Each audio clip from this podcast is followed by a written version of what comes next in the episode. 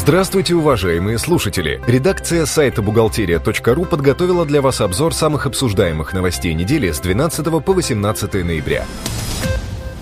С этого года порядок ведения кассовых операций в российских рублях регулируется новыми правилами.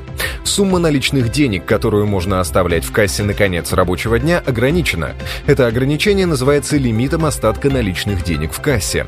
С начала этого года лимит фирма устанавливает самостоятельно на основании специального расчета в зависимости от оборотов за предшествующие периоды. При необходимости лимит может быть пересмотрен.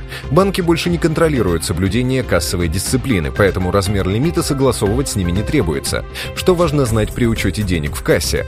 Каков порядок ведения кассовых операций в российских рублях и валюте? Об этом вы узнаете на сайте бухгалтерия.ру. Россияне, не сумевшие вовремя отдать долги банкам, смогут получить защиту от кредиторов. Госдума одобрила в первом чтении законопроект о банкротстве физических лиц. Согласно документу, заемщик, который столкнулся с трудностями и временно не способен выплачивать кредит, получит право на рассрочку сроком до 5 лет. При этом должнику не придется опасаться, что к нему придут описывать имущество. Новый закон должен вступить в силу через 12 месяцев после официального опубликования. Если документ примут до Нового года, граждане смогут объявлять себя банкротами банкротами в конце 2013 года.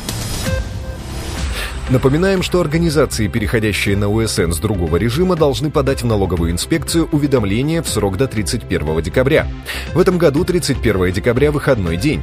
В связи с этим последний день подачи уведомления переносится на следующий рабочий день – 9 января 2013 года. Чтобы вашей фирме не отказали в применении УСН, надо соответствовать определенным параметрам, о которых рассказано в новом разделе «УСН на практике» электронной энциклопедии Биратор для Windows. Все подробности на сайте berator.ru. Как индивидуальному предпринимателю отчитываться во внебюджетные фонды, если у него нет наемных работников? В этом случае он освобождается от сдачи индивидуальных сведений в пенсионный фонд. Даже если ИП самостоятельно уплачивает страховые пенсионные и медицинские взносы, с этой даты он освобожден и от представления расчета по форме РСВ-2 ПФР. Также предприниматель не должен отчитываться перед фондом социального страхования. Аналогичные по взносам на обязательное страхование от несчастных случаев на производстве и профзаболеваний. Если ИП добровольно платит страховые взносы в фонд соцстраха за себя, чтобы получать пособие по временной нетрудоспособности, он должен быть зарегистрирован в фонде и отчитываться по форме 4А ФСС. Минфин пояснил, когда плательщикам ЕНВД нужно сняться с учета. Соответствующее заявление необходимо подать в налоговую инспекцию в течение пяти дней со дня перехода на другой режим налогообложения, то есть с учетом праздничных дней до 15 января 2013 года. Датой снятия с учета в этом случае считается дата перехода на другой налоговый режим. Напоминаем, что с 1 января 2013 года организации индивидуальные предприниматели переходят на уплату ЕНВД добровольно. С 2013 года у организации на УСН появится новая книга учета доходов и расходов. Проект документа опубликован на сайте Минфин России.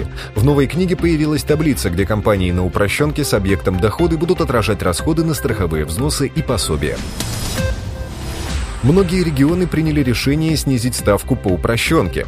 К примеру, в Томской области для предприятий на УСН с объектом доходы минус расходы платеж снизится с нынешних 10 до 7,5%. Изменения вступят в силу с 1 января 2013 года. Продлится льгота и для компаний на УСН Ивановской области. 8 ноября областная дума приняла решение оставить налог в 5% для малого бизнеса до 2016 года. Какими документами нужно обосновать вычет на лечение? Как рассказал Минфин, для этого необходимо представить в инспекцию справку об оплате медицинских услуг и кассовый чек либо квитанцию к приходному кассовому ордеру, выписку банка, а также другие платежные документы, подтверждающие факт оплаты за оказанные медицинские услуги. На этом мы заканчиваем обзор важных событий за неделю. Самые актуальные новости вы всегда сможете найти на сайте бухгалтерия.ру. Спасибо, что вы были с нами. Слушайте нас через неделю.